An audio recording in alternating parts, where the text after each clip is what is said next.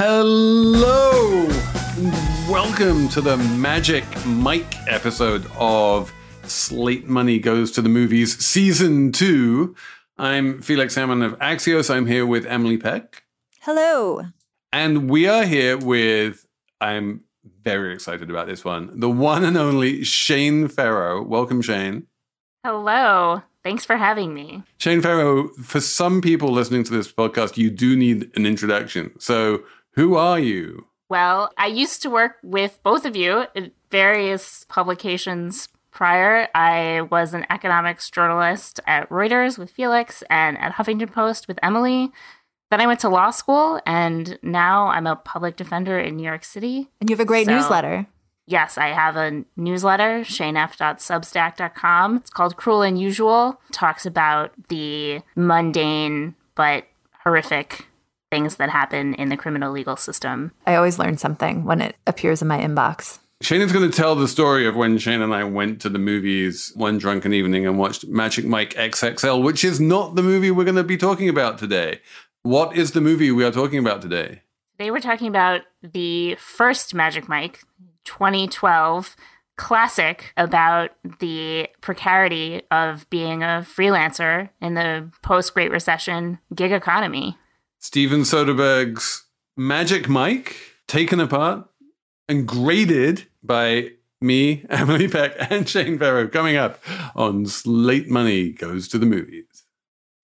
When you need mealtime inspiration, it's worth shopping Kroger, where you'll find over 30,000 mouthwatering choices that excite your inner foodie. And no matter what tasty choice you make, you'll enjoy our everyday low prices, plus extra ways to save, like digital coupons worth over $600 each week. You can also save up to $1 off per gallon at the pump with fuel points. More savings and more inspiring flavors make shopping Kroger worth it every time. Kroger, fresh for everyone. Fuel restrictions apply.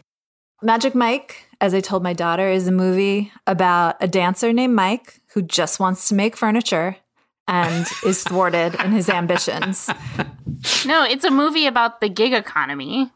Okay. in a post-recession, Great Recession world, and I- I thought it was the a- precarity of freelance work.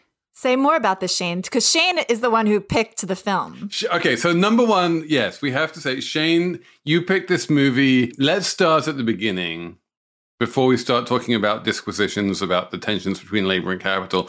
You picked this movie. You when where were you and when was it that you first saw the phenomenon that is Magic Mike? I actually I cannot remember the first time I saw Magic Mike, the the first movie, the one that we're talking about, but I do remember that when the second one came out, Magic Mike XXL, which is a more fun movie, although not so much about the economy, Felix and I had some wine and decided that we were going to go to the movies. We had dinner and then we decided there was like a midnight showing at the local movie theater. Yeah. And yeah. But the, one of the reasons you wanted to see it was that you liked the first one. You had already seen the first one at that point. Yes, actually, to be honest, I think when we saw Magic Mike XXL, I had already seen the first one and already seen Magic Mike XXL once before. And this is because you are a fan of Steven Soderbergh, right? yes, and I am a fan of movies about male strippers. It's a noble genre. Are there any other movies about male strippers?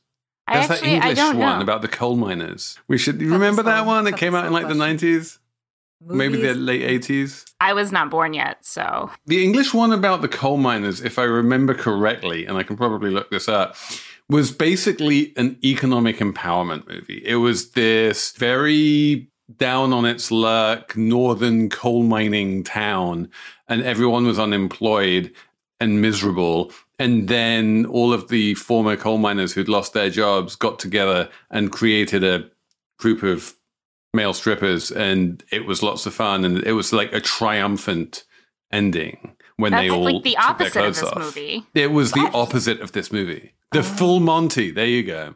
Course. I think this movie is one in a line of movies about strippers and economics because Flashdance from the 80s was essentially like the same kind of narrative. She's a stripper, but she wants to be taken seriously, but there's class issues.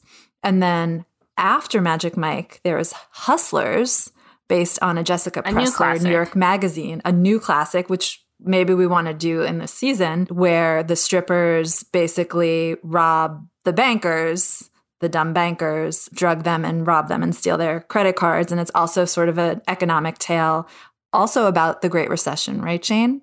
Um, Yeah, that was So that's the New York genre. New York City Great Recession stripper tale. Yeah. and this is the more the the Florida Great Recession stripper tale. Mm-hmm. Yes, two sides of the same coin, sort of. J Lo and Channing Tatum are kind of the. Actually, no, I don't think that's right, but similar. Shane, place this movie for us in, in its proper geotemporal context. This is after the Florida housing boom has bust, and yet there's still some work for roofers, but I guess yes, not enough. Yes, so he works as a roofer, but that's not his only job. As far as I can tell, he has I think at least four different sort of freelance jobs, things he's got going. So he has Yes. some work as a roofer, but it's not enough to fully pay the bills. He also has an auto detailing business. At night, he works as a stripper. And this is all to try to save money to start a furniture business because he what he, his like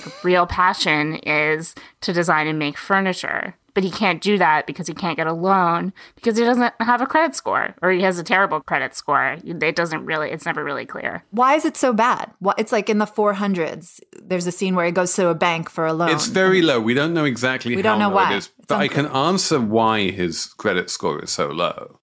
Please do. And for this, I'm going to flash back to the first season of Slate Money Goes to the Movies when we watched Indecent Proposal. And one of the first things that Woody Harrelson, the architect, does when he comes into his million dollars is he buys this very famous Frank Gehry cardboard chair. And one of the first things that we see in Magic Mike when he starts talking about his furniture business is that he has a modest Florida upstairs apartment living situation, but in the middle i don't know if the i would call it modest but yeah yeah. But anyway, so he has this apartment, sun drenched apartment, and in the middle of the apartment there is a pair of vintage brown Mies van der Rohe Barcelona chairs, which even in the depths of the Great Recession in Florida, you have to pay a lot of money to get those chairs. So I, my theory is the reason he has a bad credit score is because he's been splurging on vintage furniture. And and, that he big has truck. a beachfront apartment that i'm sure costs him most of his the money he makes and he all of these things that he does he gets paid in cash there's so much cash in this movie and you just can't true. exist in a 2010 world only on cash because then you're not building credit and your credit score is going to be terrible. That's a really do you good think, explanation. Shane, do you think that Mike, the titular Mike of the movie, is what the um, financial services industry would call unbanked? I bet he has a bank account, but it doesn't have very much money on it in it. I mean- I, I would say he like has a debit card for uh, uh, maybe his auto detailing business. Like he needs a bank account for that. But certainly the construction roofing job, he's getting paid in cash under the table. And the stripping job, he's getting paid in cash, probably under the table. on the um, podium, Yeah. stage, if you will, is where he is paid in cash. Yeah, well, and he, but he gets a cut of the door too, remember? yeah, equity, Ah. baby. So what the fuck is going on in Miami? Miami is looking good. I got a couple of loopholes I got to get through with the uh, real estate attorneys down there, but after that, it's gonna be all green lights, brother. What you need from me? What's my side? You just gotta keep doing what you're doing. Man. Yeah? Level your heads out, your focus, like a big brother to this team. You keep that up, you're gonna be making a lot more than this door money. I guarantee you that. Both ways this time, though, right? Two-way street, man. I want you to hear to say the word equity. E Say it. U. Say it. So we need to talk about the difference between the cut of the door and equity because, like, it's it's like uh, maybe the cut of the door is like mezzanine equity. Wait, before that, I just want to add Um, before- yeah. to the banking question. Let's remember that Magic Mike Channing Tatum has a safe in his home where he keeps his Yeah, life that's savings, his savings thirteen thousand dollars in in the little safe, not in the Mike's bank. savings account is is a safe with thirteen thousand dollars in like singles and fives. which was like the Okay, so maybe he is of this unbanked. movie, right? You're like, why are they mentioning such a specific number? And then later it's like, oh, okay, he has to pay ten thousand dollars to help out the kid, the worst actor in the movie, and loses his life savings, and the the door to the safe is open and all empty and stuff. Now we can talk about equity. I just wanted to point that out. So okay, so this is a movie about Shane. You, you were saying this is a movie about economic precarity. Yes. What is the message of the movie? What is it telling us about economic precarity? I think what it tells us is no one in the movie seems to have any sort of safety net except for Mike who has his $13,000 in a safe. But one mistake by like this kid that he has to use most of it to stop these people from destroying his house and then his entire savings is gone and he's just got to get up the next day and go again from gig to gig trying to make ends meet. He doesn't really get a paycheck per se, but everyone seems to be living basically from paycheck to paycheck with the potentially the exception of the medical assistant sister of the kid although i would say she also doesn't seem like she she seems to have her shit together but she doesn't she's got the knockoff furniture so Yeah, I she's mean, probably she- she- also living paycheck to paycheck I'm sure There's she also- is. The speech, of course, comes from Dallas, from Matthew McConaughey, when he basically tells Mike that there's no way he can quit, there's no way he can leave because like he needs this job, and that Dallas, who represents capital in this movie, uh, con- compared to Mike, who represents labor, that you know capital here holds all the cards. That's that's the speech. Now, whether it's true or not is interesting. But it's also interesting that Dallas is a worker. He is out there on stage gyrating and flashing his muscles as much as any of the rest of them, right?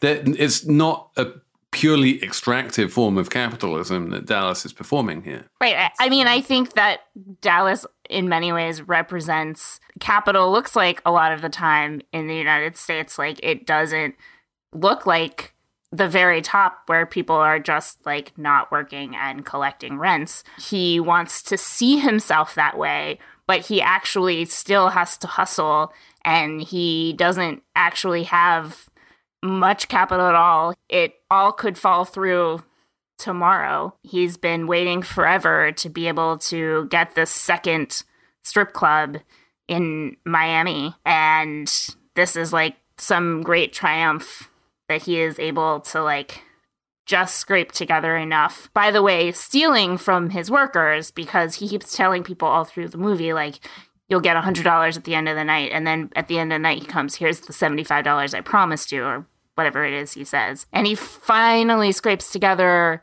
enough for one more branch of this strip club. Or it's not even one. I think he closes down. Isn't he closing downtown Yeah, from just he- moving he the whole thing to Miami? Yeah. Yeah, he- he's, so- stay, he's staying with one branch. I must He's like- interject at this point with some Matthew McConaughey Dallas research. Okay, Yes. so apparently he in the script wasn't supposed to dance at all, but Matthew McConaughey insisted on doing a dance in the film, which was that amazing It's so good. ending That's so scene where he just gives it his all. He's like sweating and people are going crazy. Second fact about that scene is that the extras went so crazy with Matthew McConaughey's stripping that they ripped his G string off for real and he just kept going. And so that scene where he's like covering his crotch because it, his G string has been ripped off, that is something that wasn't supposed to happen, but they just went with it. And there you have it. I'll have to go back and watch that scene again. Yes.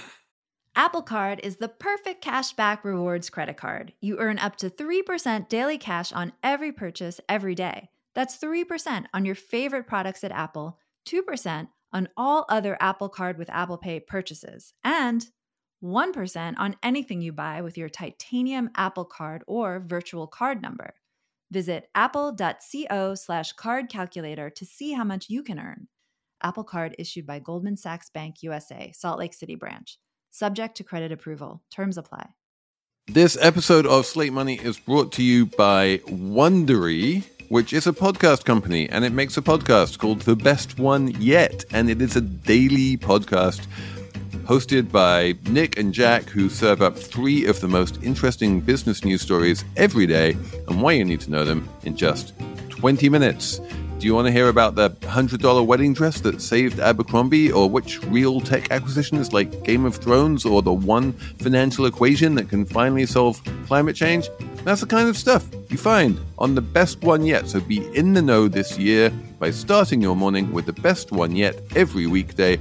Follow the best one yet on the Wondery app or wherever you get your podcasts. You can listen ad free right now on Wondery Plus. And for more deep dive and daily business content, listen on Wondery, the destination for business podcasts, with shows like The Best One Yet, How I Built This, Business Wars, and many more. Wondery means business.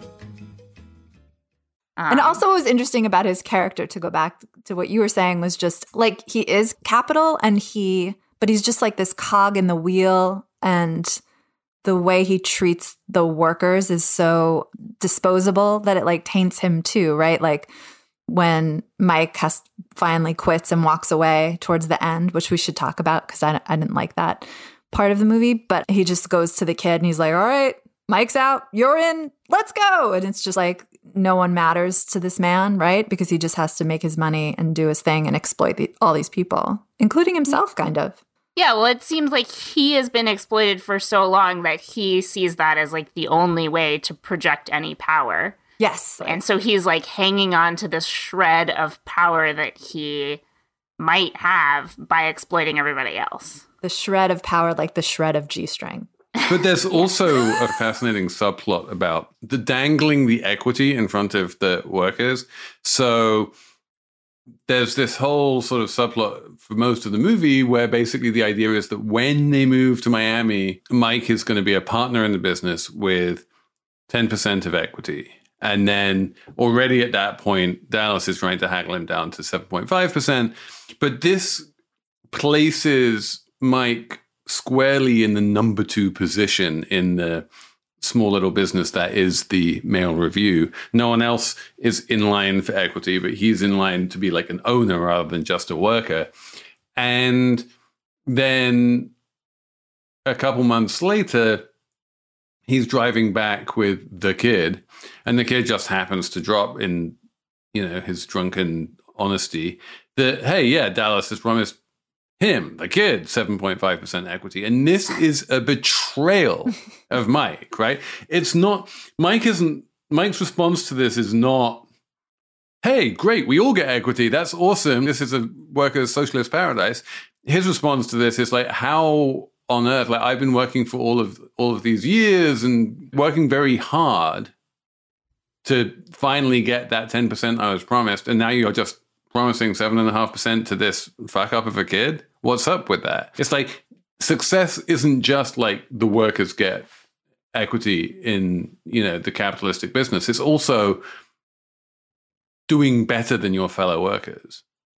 Hmm. Yeah, and I think that's a way for a lot of capital to pit labor against each other in a way that keeps them from organizing, say, and that it's just a bargaining chip to keep people at each other's throats and keep them competing with each other so that they're not actually competing with capital. The other thing I would say about the film is it's there's like class war elements to it because everyone in Mike's orbit, like all the strippers, all of them delightful. Let's just say right away, So delight, delightful. delightful. We love them.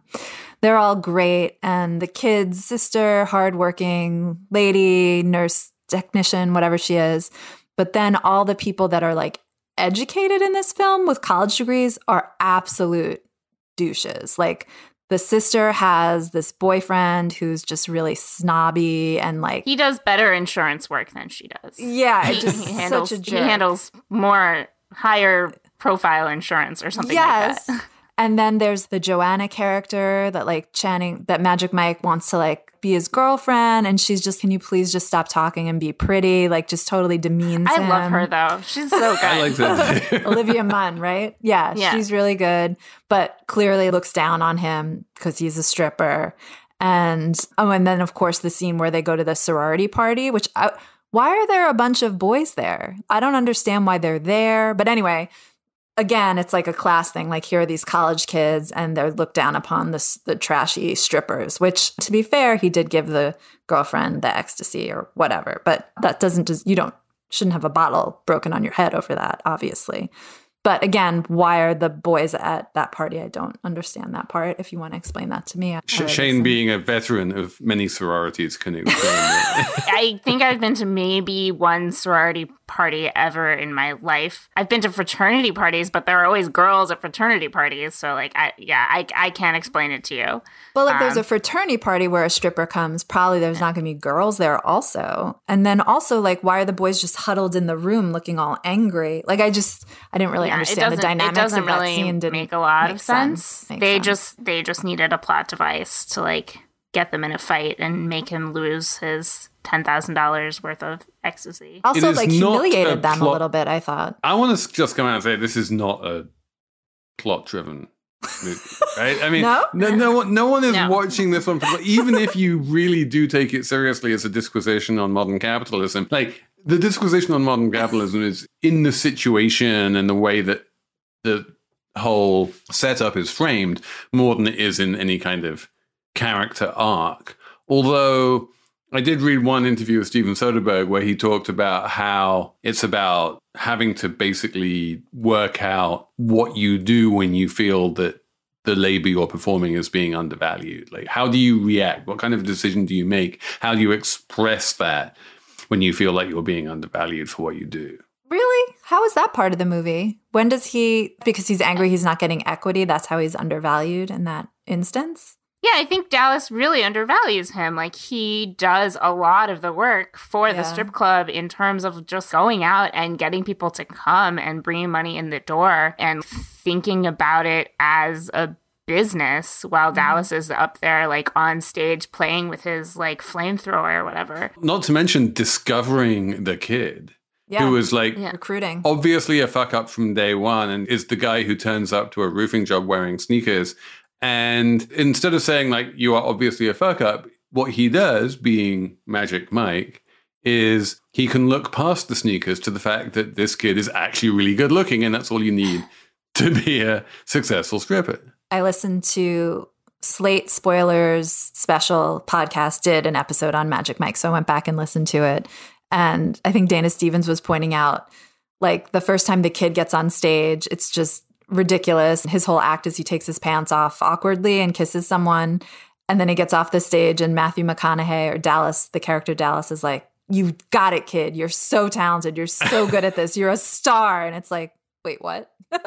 Well, it's all based possible? on the fact that the, the girls like lost their shit when he Yeah. kissed them.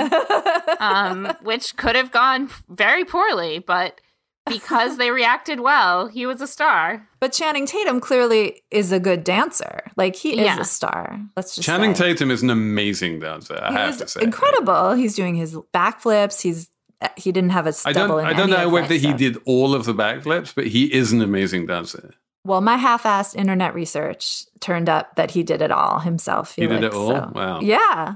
well, this movie awesome. is part autobiographical about Yes. him, right? He was once a stripper in Tampa. And I don't know. One of the things that I really like about this movie is it shows how much work and labor goes into their act. It really portrays like sex work as work and they like really put thought and effort into it and they practice and it's like physically demanding.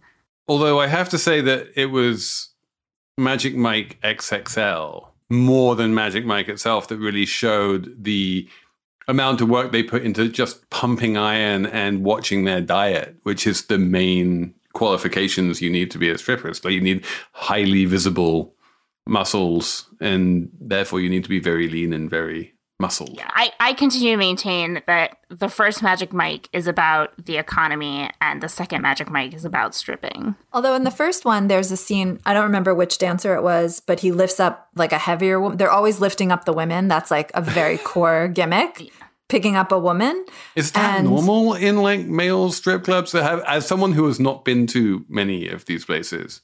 I don't know. I've never been to one either, Shane. I This is we a real should have failing, gone for research. Failing on our part. We should have gone for research. Maybe it's a Slate Plus episode or something coming. But anyway, he picks up the heavier woman and you see he like hurts his back. And I was like, ooh, occupational hazard right there. I bet you can't get workers' comp for that or anything. Must be really hard on your body. I wonder to if do that kind of OSHA's on it. Maybe in the Biden White House.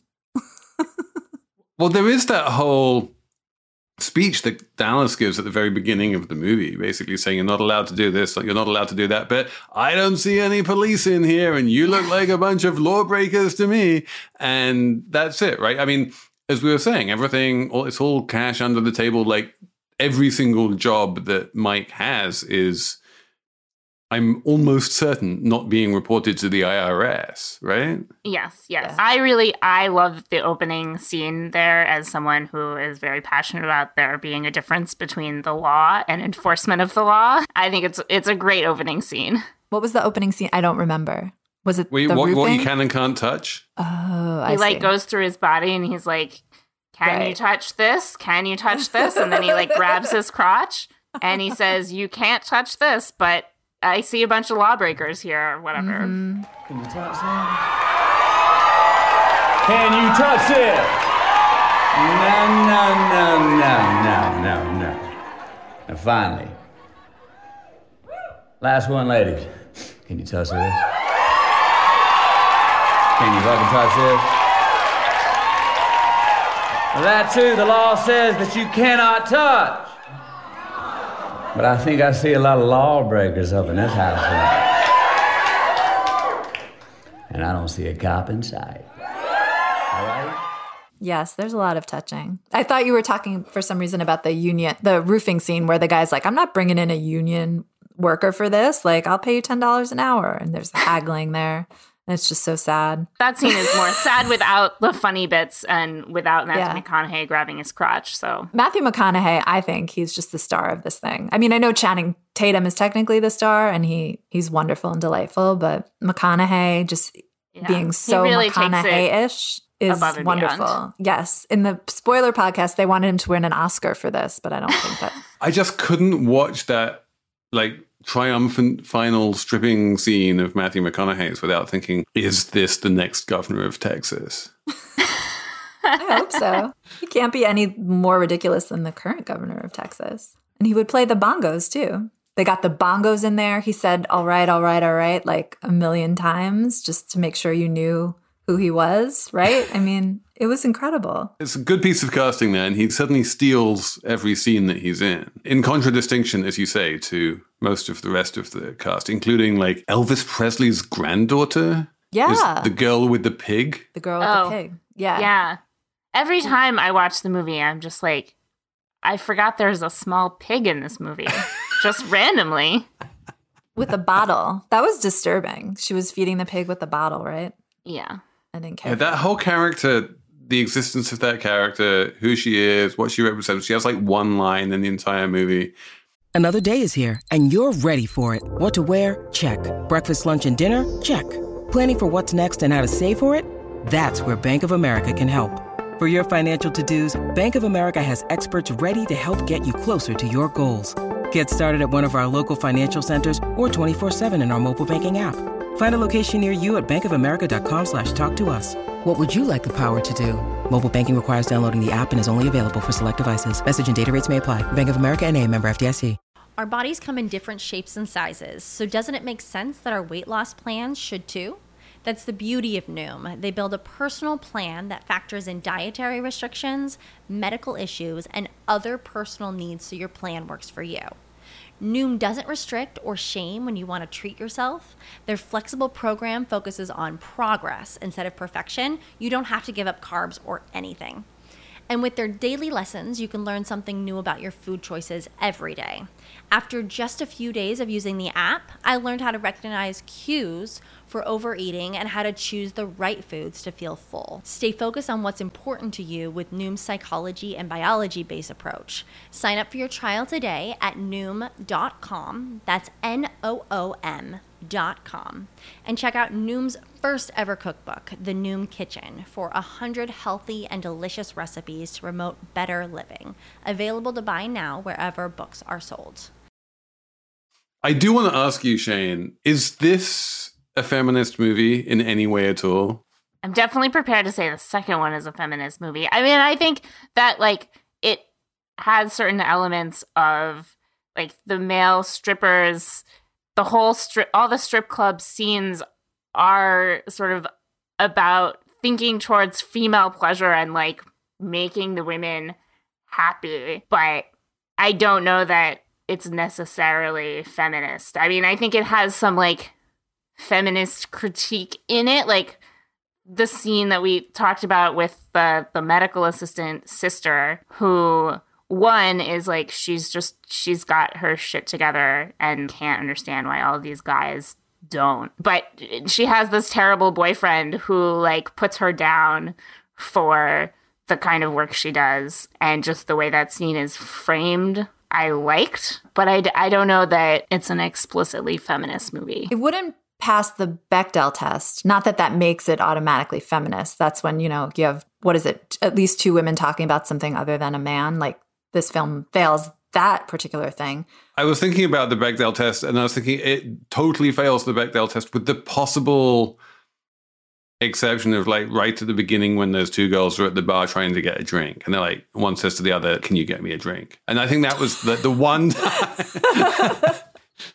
as jessamine points out the women who t- speak to each other have to be named so that's definitely not the case in, in Yeah. this so it definitely I- fails the bechdel test The only two women who speak to each other in the film are Olivia Munn and the sister when Olivia Munn is trying to get the sister to sleep with her and Mike. I think Yeah. that's the only time that two women characters talk to each other at all. and she's like she, she's trying to get the sister to talk about her tattoos oh yeah. To my mind, the only way you could say it's feminist is that, well, it doesn't, ex- women are not exploited, women's bodies in this movie. It's really all about men's bodies being exploited in this movie. And it's, they're exploited in a delightful way, I thought. But maybe that's what men say about most other movies where women's bodies are exploited. So I don't know. That doesn't seem actually feminist now that I'm saying all these words out loud. And I had another point, but I lost it because I got distracted thinking about the bodies.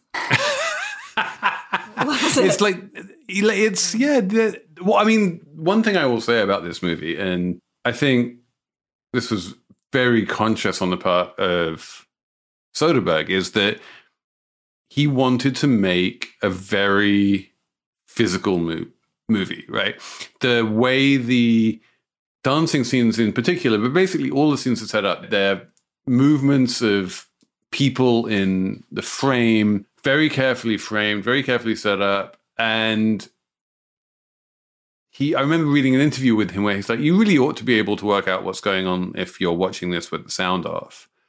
It's not a dialogue driven movie in any ways, shape, or form. In fact, one of the most charming parts of the movie is the way in which Mike is so finds it so difficult to express himself verbally, while he also finds it so easy to express himself physically. And Soderbergh is basically saying movies don't need to be about words. It can tell the story just through bodies and movement. And I think he does that part of the interesting cinematic innovation there is is definitely, you know, we're going back to the classic Hollywood musicals of the 1950s. Yeah, it did sort of feel like a musical. The most enjoyable scenes were probably the dancing, and not just because everyone looked really good, which they did, but those were the the fun scenes, and the dialogue and the acting and the plot was dumb, right? I mean, I know it was a a critique of capitalism and all, Shane, but really, was it? I mean, yeah, I think it is. I, I do think that like it is definitely the glossiest version of this kind of critique of capitalism and It's not as glossy as Showgirls. it's yeah but it's there's economic precarity without anyone actually being poor.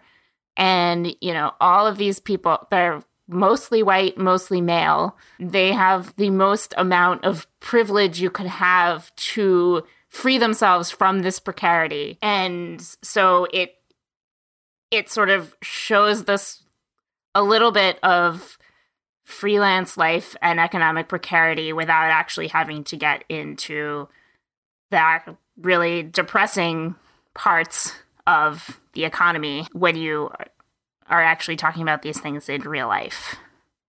Yeah, it, I felt like the stake, like when I was talking about Hustlers before, like the stakes in Hustlers were so much higher because the women had children And it seemed like there was more at stake and at risk. And for the kid, he's 19, he'll be fine. Like the the stakes just didn't seem very high. Um, Right, like none of them had kids, right? There wasn't like a single No, person in this movie who had kids. no, the pig was the closest we got to any kind of like thing that needed caring for. Yeah, the stakes were just they were really low and I just felt like Mike could have tried a little harder and gotten his credit score up. Like how hard could that have been? The kid could have gotten a job, but he wouldn't wear a tie. Like and that was supposed to be Yeah, that was one of my favorite parts.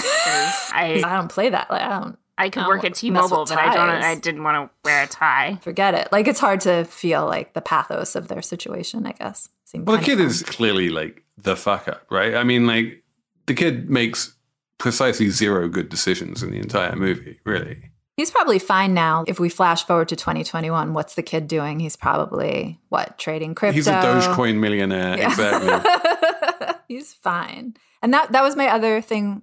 I think with the movie was the ending. I it it all works out okay, and Magic Mike walks away from the stripping, and he gets the girl. It just seems so boring. Like part of me wanted him to just like lose everything, or I don't know. I wanted something more. I liked the boring ending though. Like I liked that he walked away from it without really a plan and he just went to this boring girl's boring apartment and they wanted to have breakfast together.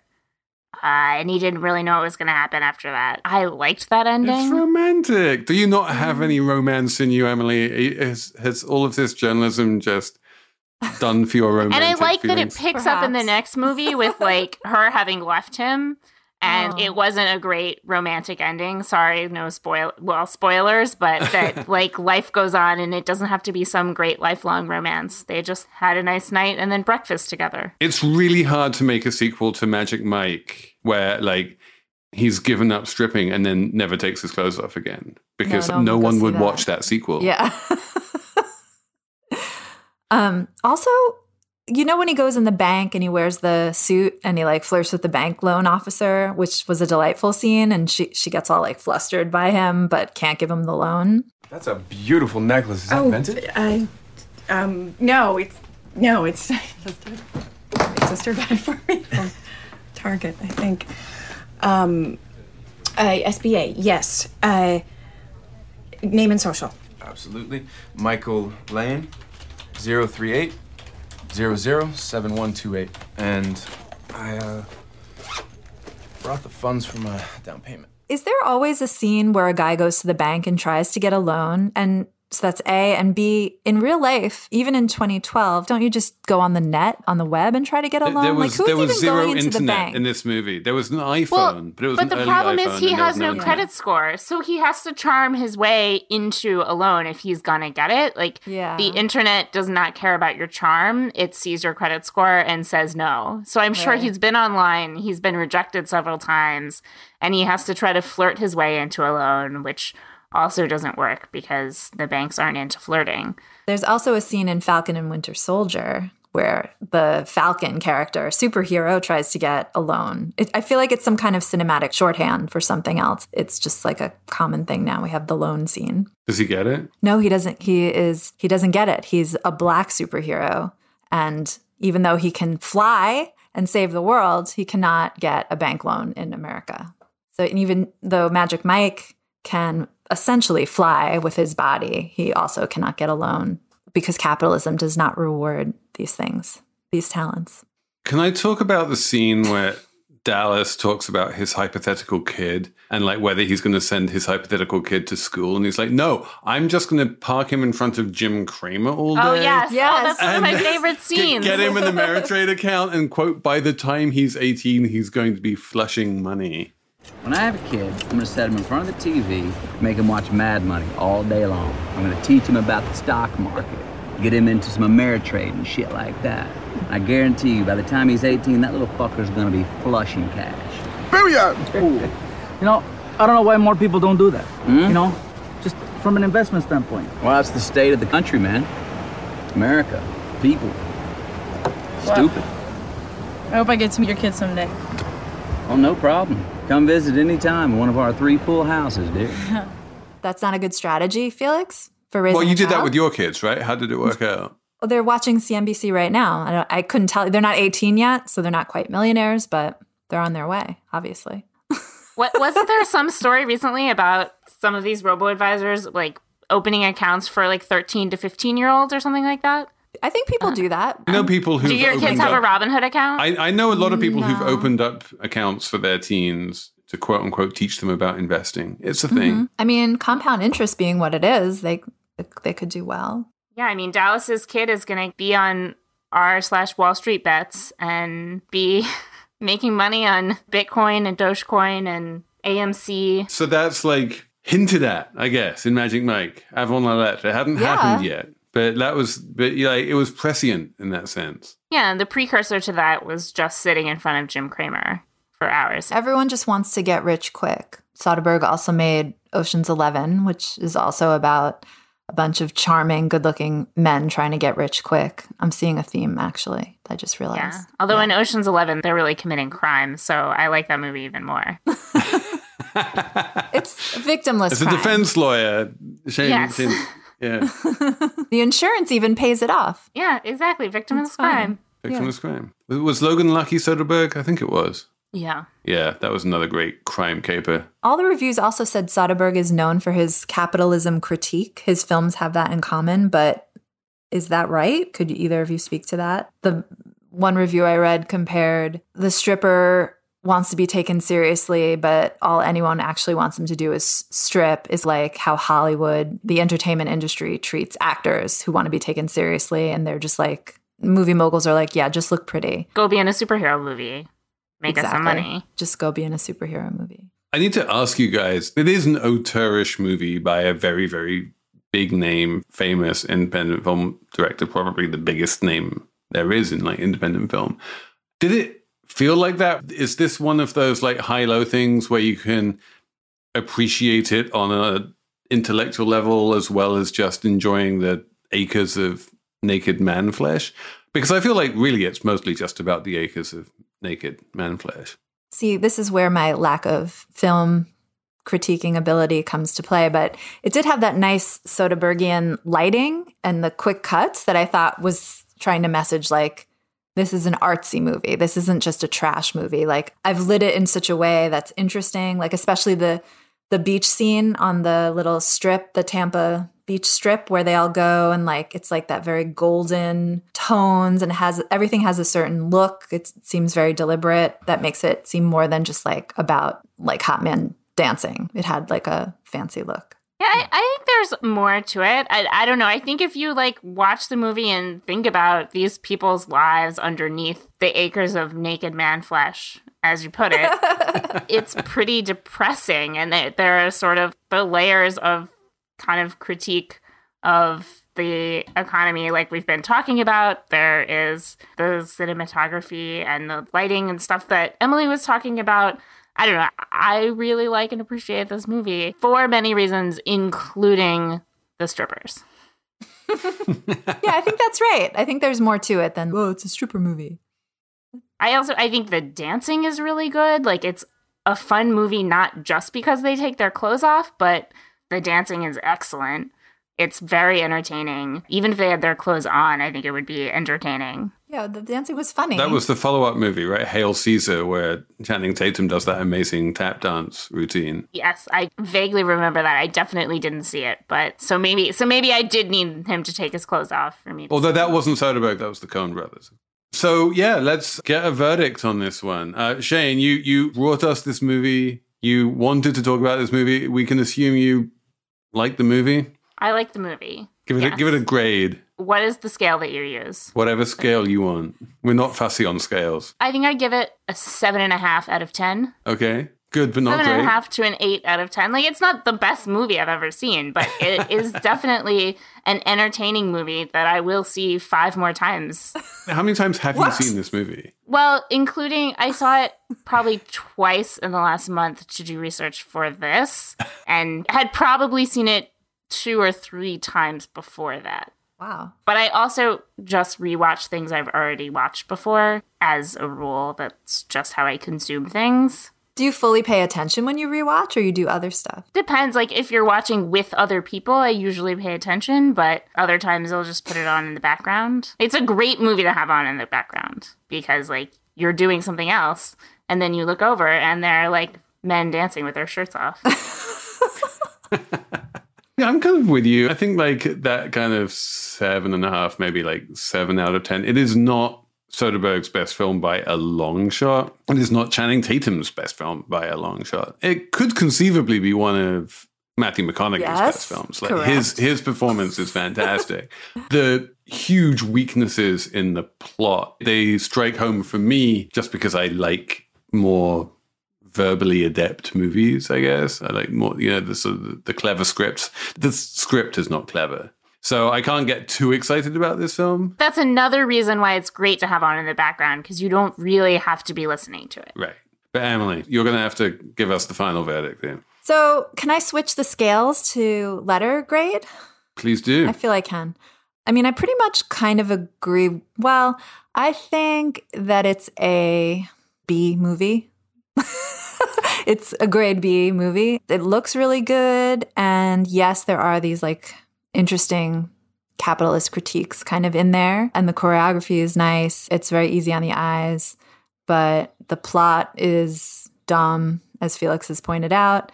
The dialogue is poor, except when Matthew McConaughey is talking and saying, all right, all right, all right.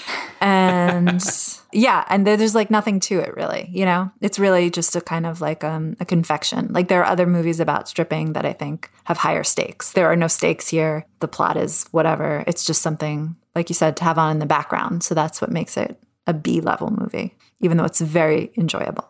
And there's no shame in making a successful genre B movie. No shame in that. That's one of the things we like about Soderbergh is he dabbles in many pools. He doesn't need to achieve greatness every time, and I probably feel like he wouldn't.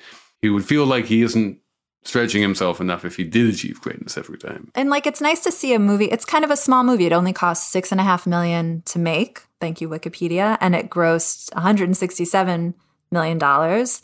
And I feel like Hollywood should make more movies like this that are like cheap to make, but they still look really good and are super entertaining. And it's not like a whole like extravaganza. No one got shot. There was a gun in the sorority party scene. And I was like, oh my God, why does he have a gun? And then I was like, oh, right, it's a prop from the stripper. so that was nice. So talking about labor versus capital, the great thing about making a movie for six and a half million dollars is that is a small enough amount of money that Soderbergh and Tatum could and did finance it themselves. There isn't a bunch of rentier Hollywood producers who are skimming off the vast majority of that 106 million in profits. If this cost 6 million and made 100 million and the producers are Steven Soderbergh and Channing Tatum, that's like they're obviously going to share that with a bunch of other people, but that's basically $50 million each, which is an amazing payday from this movie. Yeah. Good job. That's more money than you could make, you know, from a superhero movie. It feels like this was a fun movie to make. It's a fun movie to watch. I think it's great. That's it for Magic Mike. Next week, we'll be back with Catherine Bell to talk about the Hudsucker Proxy.